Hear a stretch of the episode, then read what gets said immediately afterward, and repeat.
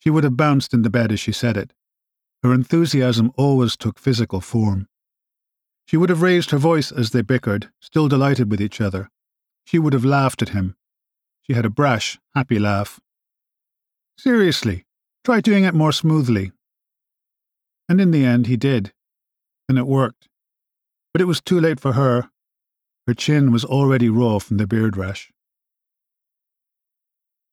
He remembered the bed in their guest house as narrow, but all beds feel narrow at that age when you seldom roll far apart. So he could be wrong now, 27 years later, about the width of that bed. But he did remember the nights they had spent there and how they had felt.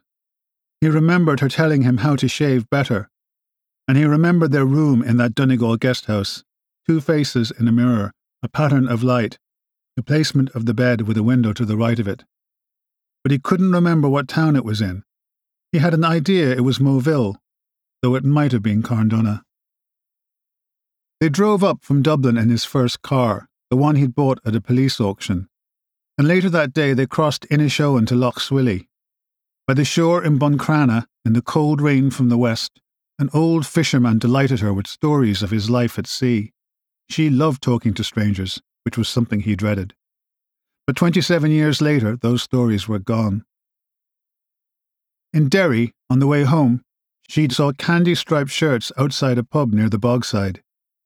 Derry City were playing Shelbourne from Dublin in a League of Ireland soccer match.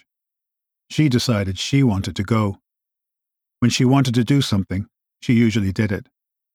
She was always curious, always looking for something new. He was reluctant, but they went to the game in the Brandywell anyway, and it was fun. It usually was with her.